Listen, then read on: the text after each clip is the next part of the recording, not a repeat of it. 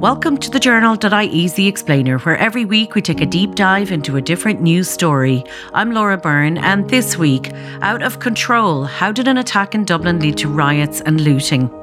Last Thursday, Dublin City was thrown into chaos after a tragic event. A group of small children were leaving their primary school on Parnell Street in Dublin's north inner city on their way to after school care as they would do every school day. What happened in the intervening minutes brought fear and trauma to the area. Three children and their carer were the subject of a knife attack, with one five year old girl still in critical condition. Passers by intervened and subdued the attacker. One man, aged in his 50s, was hospitalised, and Gardaí say he remains a person of interest in the investigation. A violent assault such as this is thankfully something that Dublin is not accustomed to, and of course, the people in the city reacted with shock and horror. But what the people of Dublin City were not expecting was the eruption of violence on the streets in the hours after this tragedy. What should have been a moment of grief for Dublin turned into hours of violent disorder, looting, burning of public vehicles, attacks on Gardaí, and the loss of law and order over several hours in the core inner city. Order was eventually restored after Gardaí sent in riot police and made dozens of arrests. Since then, we've had concerns over policing, threats to immigrant communities, questions over the rise of the far right, and much analysis of deprivation and the role of government in all of this. On this week's episode of The Explainer, we're going to unpack what happened on Thursday and the fallout from the violence, both the attack on the children and the unrest seen in the city centre. Our team of reporters covered the story in detail, and we're going to hear from a number of them, from those first on the scene of the attack and in the middle of the rioting to those looking at how the unrest was organised. Now, I'm joined in studio by news correspondent Niall O'Connor and political reporter Jane Matthews. But first, let's dissect how Thursday unfolded. I spoke earlier to Orla Ryan, also a news correspondent with the Journal here, and she told me how the news of the attack first broke. Shortly after half one on Thursday afternoon, there were reports of a serious assault near a school in Dublin City at Parnell Square East. So news was extremely patchy at first. One of the first indications that something was happening came from the inquests being held into the Stardust nightclub fire, which are happening close to where the incident took place. The coroner told the court that there had been a tragic event outside and that the sitting would be suspended. Parnell Square East is a very busy part of town, right in the city centre, at the top of O'Connell Street. The exact details weren't clear at first, as is often the case with a breaking news story, but it soon emerged that multiple people had been stabbed. Gardaí confirmed that three young children and two adults, including the alleged attacker, were injured in the incident. Emergency services were very quickly on the scene and the road was closed. And Orla, there was clearly a bit of an information vacuum after the attack. How was that then filled? Very much so. As I've said, this was a breaking news story. So even though we had some information, the exact details weren't clear. Reporters from the journal and other outlets attended the scene and interviewed witnesses to find out more information. While people were trying to find out exactly what happened, rumors started to spread online. You can understand that people were shocked and wanted to know what happened. They were sharing things they heard on social media, some of them true, some of them not. The Gardaí pretty quickly confirmed that the incident was not terror related, but there was lots of speculation about what had happened. Much of the conversation online was about the attacker's nationality and motive, and a lot of this conversation was anti immigrant in nature. It later emerged that the alleged attacker is an Irish citizen, originally from Algeria, and has been living in Ireland for 20 years. Within a few hours, we heard that the attack was apparently random, but Gardaí are still investigating the exact details. Now, it emerged that at least one of the children was in hospital in a critical condition, and there was a large number of Gardaí and other emergency services on Parnell Square. Now, our reporter Mairead Maguire was at the scene shortly after the attack took place. I asked her who she spoke to and what they were saying. One of the first people I spoke to was a man who lives nearby, just off Parnell Square, who said he heard a lot of screaming, um, children and adults as well, just everyone. He said he was screaming himself as well. There was a mixture of locals and tourists gathering, just watching. Many parents with their young children with them as well. Um, some Gardaí were interacting with older children who were looking on, just kind of confused at what the chaos was about. I saw a little girl ask a guard what happened, and the guard came right up to her at the cordon and, in kind of really soft, kind tone, just said, "We don't know yet," um, which was a phrase I heard a lot to be honest, as people were asking questions. At first, most people in the crowd were standing in silence. unsure what to say or do, but just standing there staring at Gardaí at the scene, clearly just shocked. It quickly became clear that there was a vacuum of information. As I was walking by, people I heard lots of different stories about what had happened, how many people were injured, how many children were injured, their ages. Even within that group at the scene at such an early stage, rumours were spreading like wildfire. I overheard what I describe as racist comments by some onlookers. Um, like, while we didn't know yet who the attacker was, many people there had already decided his background and his motives. So, a very busy part of town rated the best of times, and clearly something really traumatic has just happened. What was the mood like, would you say, at the scene by then? So, I was at the scene for a couple of hours, and I would say in that time, from when I arrived to when I left, the mood completely changed.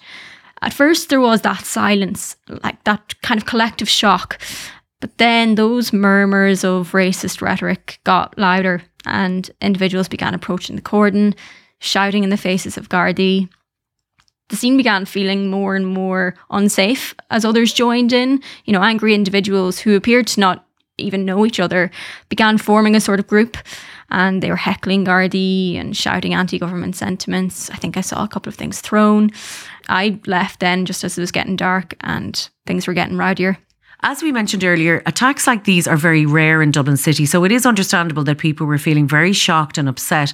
But what no one was expecting that day was the sheer speed at which the violent response would present itself. I've also spoken to our senior media producer and producer of this podcast, Nikki Ryan, who was also at the scene during the rioting. He told me about the first signs of significant unrest and how they began to emerge. So this goes back to what Mairead was saying about the group that had gathered at the Garda Cordon and who were heckling Gardaí. More people arrived and joined that group, and at about a quarter to five in the evening, they started blocking traffic. A bus on Parnell Street, and then a Luas, and then a bus on O'Connell Street. The shouting at Gardaí stopped for a while, and the group just hung around as the traffic built up in the area. At this point, I went back to our office, but then watched online as the violence quickly escalated. And there wasn't really any sense at the time that that would happen. There was a lot of tension, but there was no sense that this was about to spill over. The crowd had swelled in numbers. There were more violent exchanges with Gardaí. And then the criminal damage started with Garda cars, buses, and the Luas being set on fire. And some businesses were attacked at that stage. And the heckling and the throwing missiles at the Gardaí also intensified at that stage. The Garda response itself as well escalated, and the riot squad were sent in to disperse the crowd. And I mean, while all this was going on, passers-by and locals were, you know, taking shelter where they could, or just getting out of the area, um, which was quite hard because the traffic disruption across the city due to this main roadway being blocked off was very, very widespread. Now, what was it like then on O'Connell Street? What did you see there? The unrest then moved down. So, for people who don't know the area, Parnell Street East, where the attack took place and where the initial scenes of violence happened, that's at the very top of O'Connell Street. And then the crowd would have moved down past the spire as police moved them out of the area. Um, I arrived there at around half seven and to be honest, I wasn't really prepared for what I was about to see. I walked up Henry Street where things appeared quite normal, but then turned onto O'Connell Street, looked north, and I could see the cars and the Luas and the buses on fire. And then when you looked south towards the O'Connell Street Bridge, there was a bus on fire, and that was kind of dominating the scene. Um, it was spilling black smoke. There was a significant crowd there. I moved down into the crowd. Um, there were fireworks being set off. There was no Gardaí around that I could see. They were possibly hanging well back from this, um, waiting for more Gardaí to arrive. But in that core of the crowd, there was no Gardaí. There were some louder bangs, presumably as fuel tanks and other equipment in the vehicles exploded. There was a couple of moments where the crowd would panic and run. Then, not long after I arrived, the looting started. Um, masked men I could see were breaking into Footlocker, which is a shoe shop, Asics, another shoe shop on O'Connell Street. And then once they had broken in, the crowd would rush in, and you know people were leaving with armfuls of whatever they could grab. At around that point, it was looking like the situation could be escalating. There was still no Gardaí on the scene. I could kind of see my exit routes being cut off, so I moved back up onto Henry Street just as the Gardaí in riot gear moved down the street towards the crowd. And at that stage, the looting was now spreading down towards Henry Street. It spread further onto Capel Street and then spread south side as the crowd was dispersed. And it wasn't until about half 10 in the evening that Gardaí declared that calm had been restored. So scenes of utter chaos, really, and and when you know when you talk about a Luas up in smoke on one end of our main thoroughfare and a bus on the other end, it's just hard to even imagine that this has happened. Can you tell us then, Nikki? You covered this for an extensive period of time. What can you tell us about the cleanup then? So this is important to mention um, because the scenes were pretty unbelievable. Um, and the breakdown in law and order, even for the brief period that it was, it was very, very clear. Um, but the damage was also limited in some ways. Um, now, more than a dozen businesses were looted and badly damaged, several vehicles set alight, which we have to say, this is not normal. This is not a normal Thursday evening.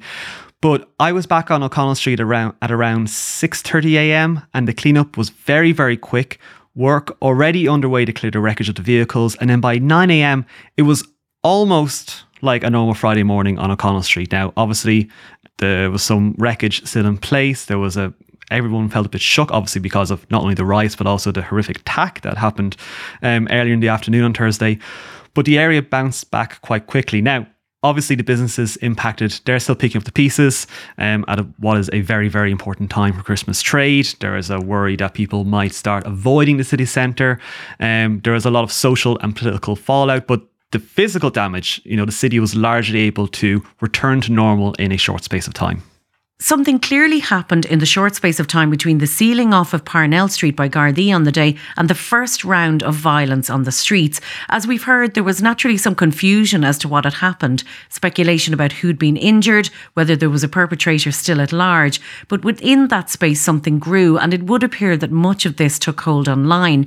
Our assistant news editor, Stephen McDermott, has been looking at all of this for us, and I asked him just what he thinks about how the violent response was organised we've seen attacks like this before over the past sort of decade or so, and I think in a lot of people's head, it not was not specifically a far right thing. There's a lot of speculation that this might be Islamic terrorism. You know, we've seen lo- lone wolf attacks on groups of people, you know, across Europe before, particularly involving um, the Islamic State terror group. Um, but there was a big, big fear that that's what this was, and obviously for people who might be of an anti-immigrant or who would be critics of multicultural societies, and they absolutely seized on this. Um, and so far right social media channels were absolutely hopping uh, within like almost you know immediately after the attack, um, speculating that this would be the case and that you know it shows how Ireland is failing and with you know dealing with an influx of people from different countries and you know all of that kind of stuff.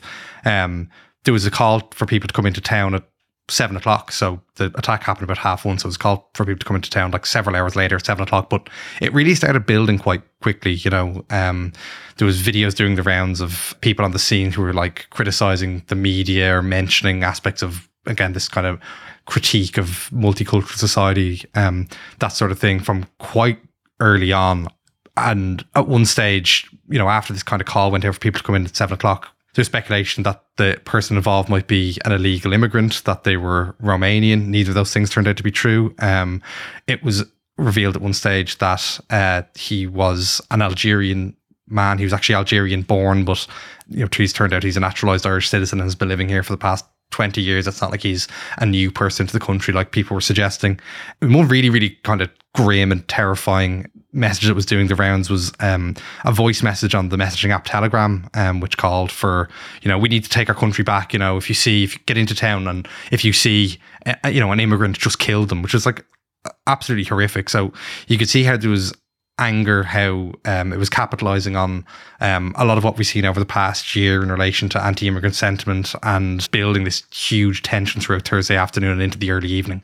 And the Garda Commissioner, let's say, and the Minister for Justice would have us believe that this came completely out of the blue, but that might not be the case. Yeah, it was kind of a, a, a weird one where it was uh, you know, yeah, initially said that oh, this is almost like a, a, a random thing, and like like the scenes were shocking and like quite unprecedented. Like we've seen a lot of far right protests over the past year, but particularly around this, the, like the issue of immigration. But like you know, we've never seen anything to this extent. But it has been building. Um, I think a lot of people will remember about this time last year, protests kicked off in you know the likes of uh, East Wall and other parts of the country outside places where um, asylum seekers are being housed. Um, every single time, you know, so many different parts of the country, there was these centers for accommodation for refugees opening and almost the same personalities were appearing over and over again at each one live streaming outside them saying this is a disgrace and sort of whipping up locals who kind of in fairness to themselves, they, they didn't know what was going on a lot of the time. They kind of weren't aware that this new uh, accommodation centre was opening in their area either. So um, there was a series of protests between November and they've kind of been ongoing, but sort of got petered out in the early spring. We've seen it over and over and over again. And they have really helped the far right to gain a lot more of a foothold than they had. Now, one of the strands that has caught people's attention after the attack on Thursday is the intervention by passers by to try to help the victims and stop what was happening. Many people were doing their best to disarm the attacker. Our reporter, Emer McCauley, was the first journalist to speak to one of the crucial people involved. Caio Benicio is a Brazilian Deliveroo driver who's been living and working in Dublin. On Thursday afternoon, he was working a normal delivery job when he went through Parnell Square East and he saw a man with a knife attacking a young girl outside of a school. When I spoke to him later that night about the first thoughts that went through his head, he said he acted on pure instinct. He dismounted his bike and took off his helmet and used it as a weapon to hit the attacker over the head at which point the attacker fell to the ground and other people were able to step in and make sure that he wasn't able to continue the attack on anybody in the vicinity. And Emer, what has been the reaction to this story? The reaction to the story has been huge. I think because it was such terrible news what happened with the attack outside the school, and everyone was so devastated by it this story was the first insight we got into how members of the public, and there were multiple members of the public, played a role in making sure that the outcome of that attack wasn't all like even worse than what we are dealing with. Since then, he's been honoured at the Brazilian embassy. A GoFundMe called Buy Caio uh, a Pint has raised close to 400,000 euros at this point. He's actually posted an update today to say that he's been in touch with the family of the little girl who's still in a critical condition and offered to support them in the way that the public has supported him. His wife, Clara, back home in Brazil with their two kids, gave an interview to a Brazilian publication as well and said that they're all massively proud of him. Uh, and that they think with some of the money that was raised through the GoFundMe, he'll be able to go back and live in Brazil with his family. He came here because his, his restaurant burned down in Brazil. But when you speak to him, he's much more concerned about the condition of the little girl and the crèche worker who's still in hospital at the moment. And since Caio's stories come out, we've heard about the roles other people played. And he's mentioned as well that the actions of Leanne Flynn, the crèche worker, who was also attacked that day, were very heroic uh, and instrumental in limiting the amount of harm that was done to children. So we've heard everything from our reporters about what happened on the day, and now I'm joined here in studio by Niall O'Connor and Jane Matthews, and we're going to chat about the fallout. Niall, firstly, I'm going to turn to you. Can you tell us about the condition of the people who were attacked? Okay, so at the moment, there was obviously five people attacked uh, at, at Parnell Square uh, during this uh, the initial stages of uh, of the incident uh, outside the school. Now, a child remains in in hospital in a in a critical condition, I understand, and then the care worker who was credited with getting in the way of the attack, she also remains in a, a serious condition in hospital. And what stage, Niall, is the investigation at?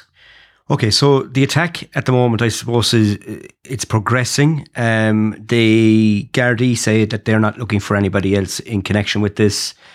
They have a suspect identified.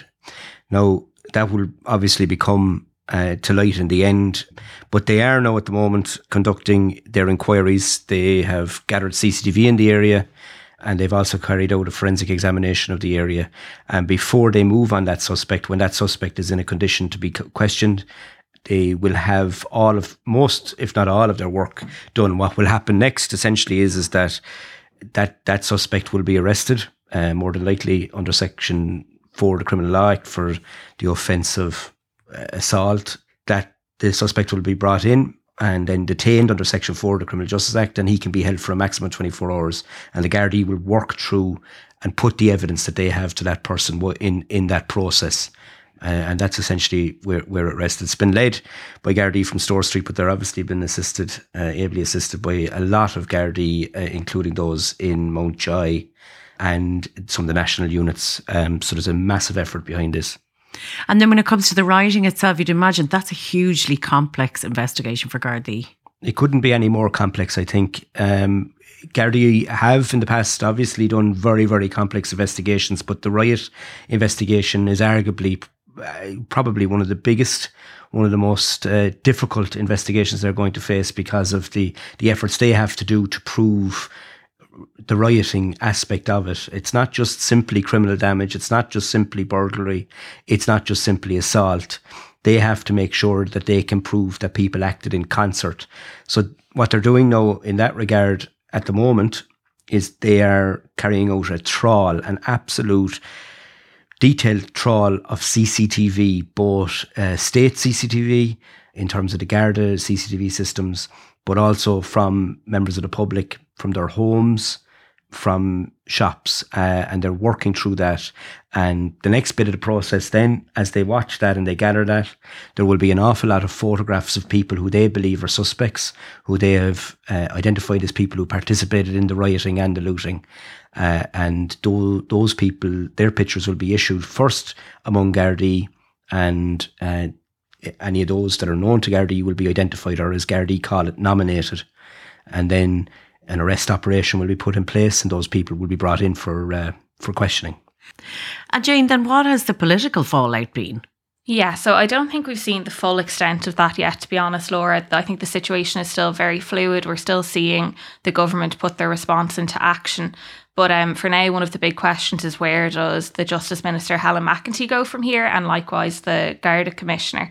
Um, and it's really a question of will they both be able to hand on to their positions at this point, I think. Um, what we saw on Thursday, it didn't happen in a vacuum. Both McEntee and Drew Harris have been um, under pressure when it comes to matters relating to the Gardaí for the last number of months and um, relating to their ability to get a handle on the far right. So I don't think it's an overstatement to say that the last few days and the week ahead have been the most important of McEntee's political career so far. And I think her position as minister really does hang in the balance.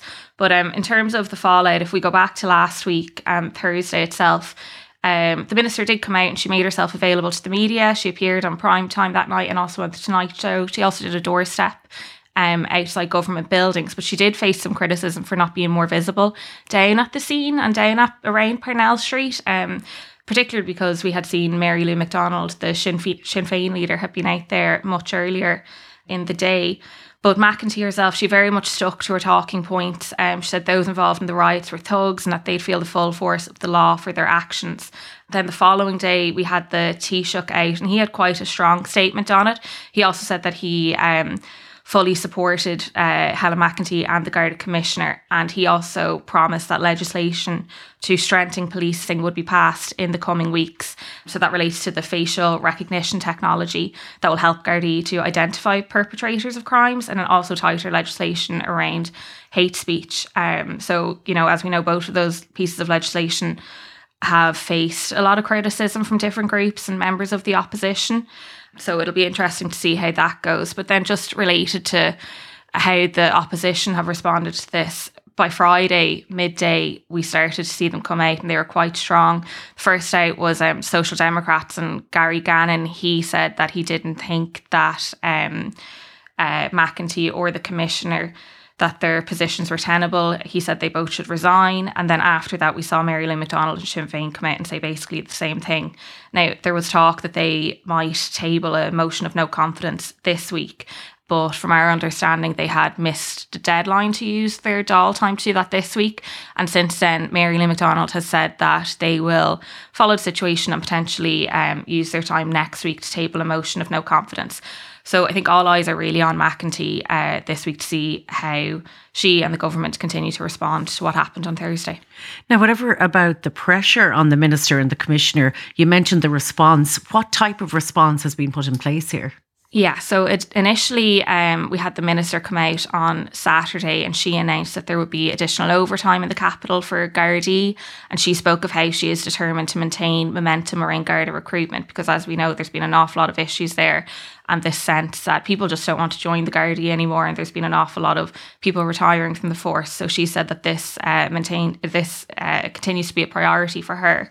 Um, she also announced 4.4 million in additional uh, funding to um, help with the purchase of extra Garda cars and vans by the end of this year. And then, like I mentioned, we also see the legislative response. So that's around the facial recognition technology and the tighter legislation around hate speech laws.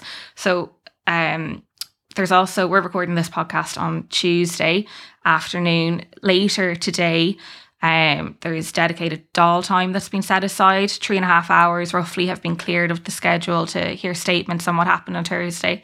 So it'll be interesting to see what comes out of that as well. That will kind of really determine, I think, where we go from here.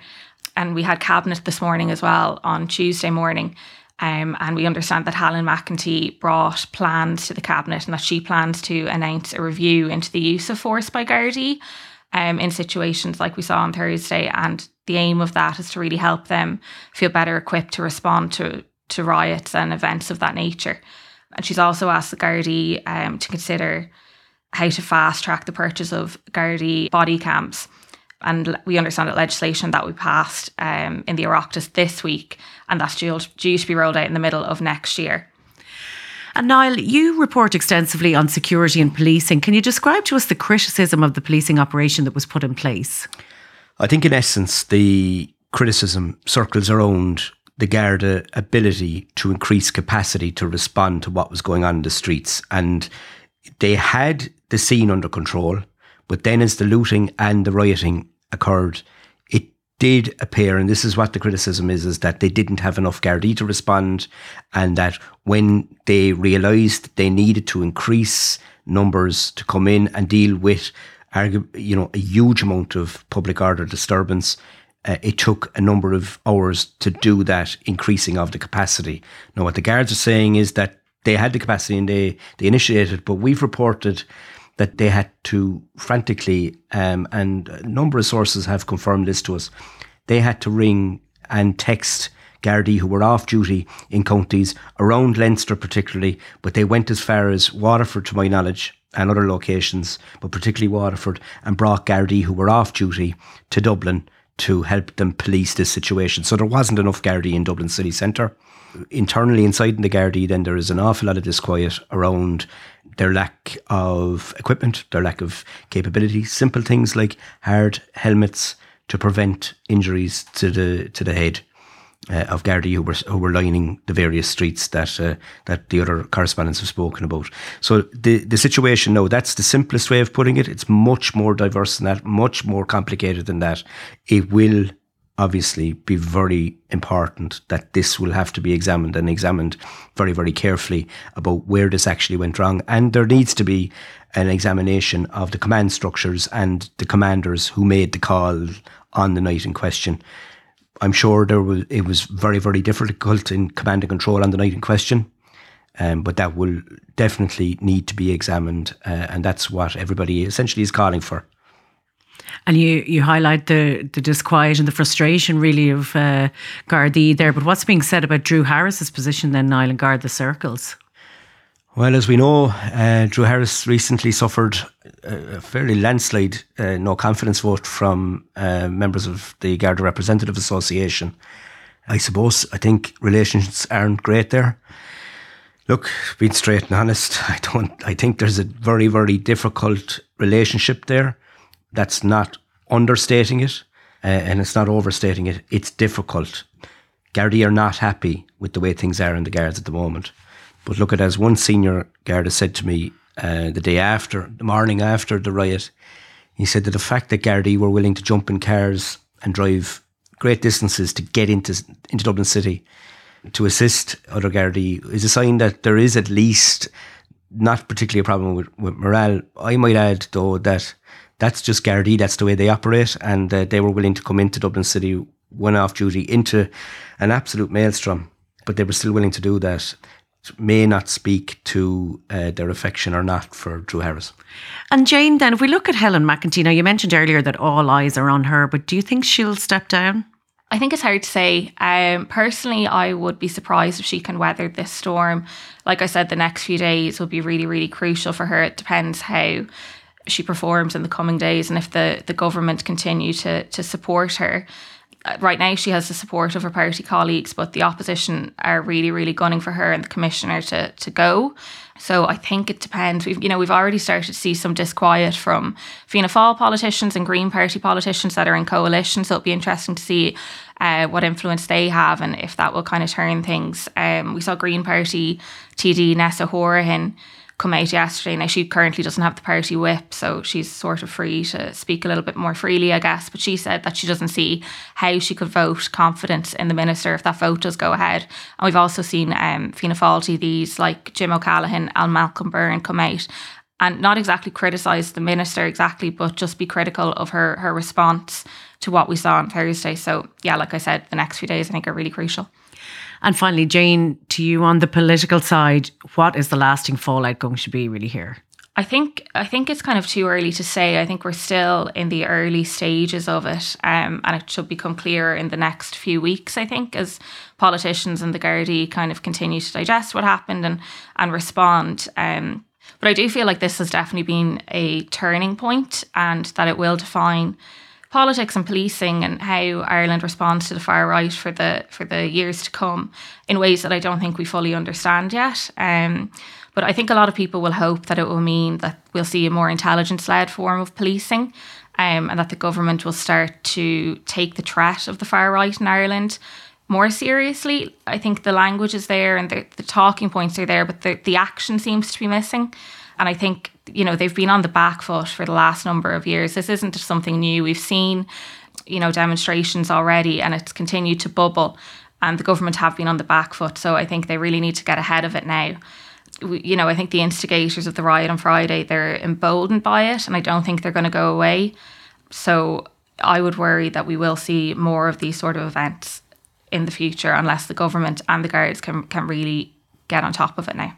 Thank you so much to Jane and Niall for joining us today and to all our reporters for their insights. This is a team who've been working very long hours to cover this story, so we really appreciate your time.